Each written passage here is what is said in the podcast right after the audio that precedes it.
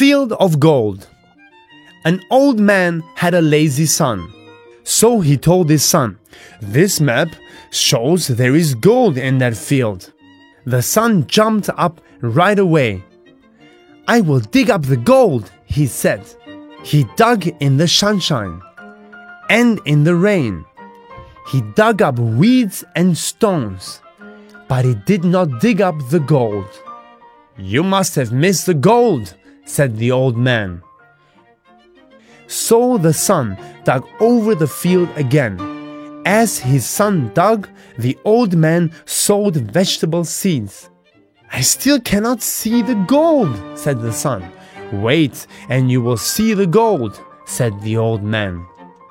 As the old man and his son waited, the vegetable seeds began to grow. Later, a man came to the farm. I will pay you gold for your vegetables, he said. So the son quickly dug up the vegetables.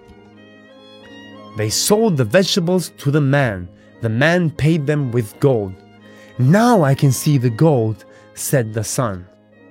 And he was not lazy again.